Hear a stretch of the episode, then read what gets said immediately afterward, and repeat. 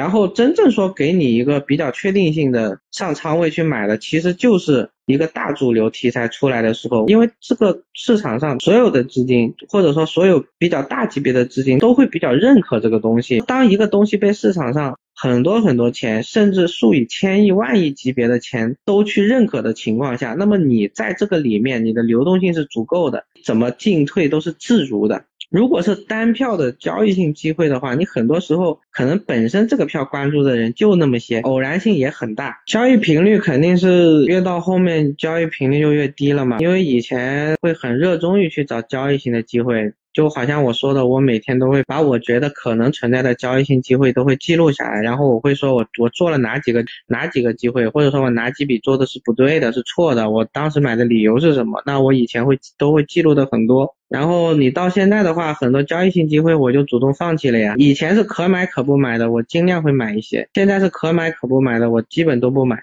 其实就是这个区别。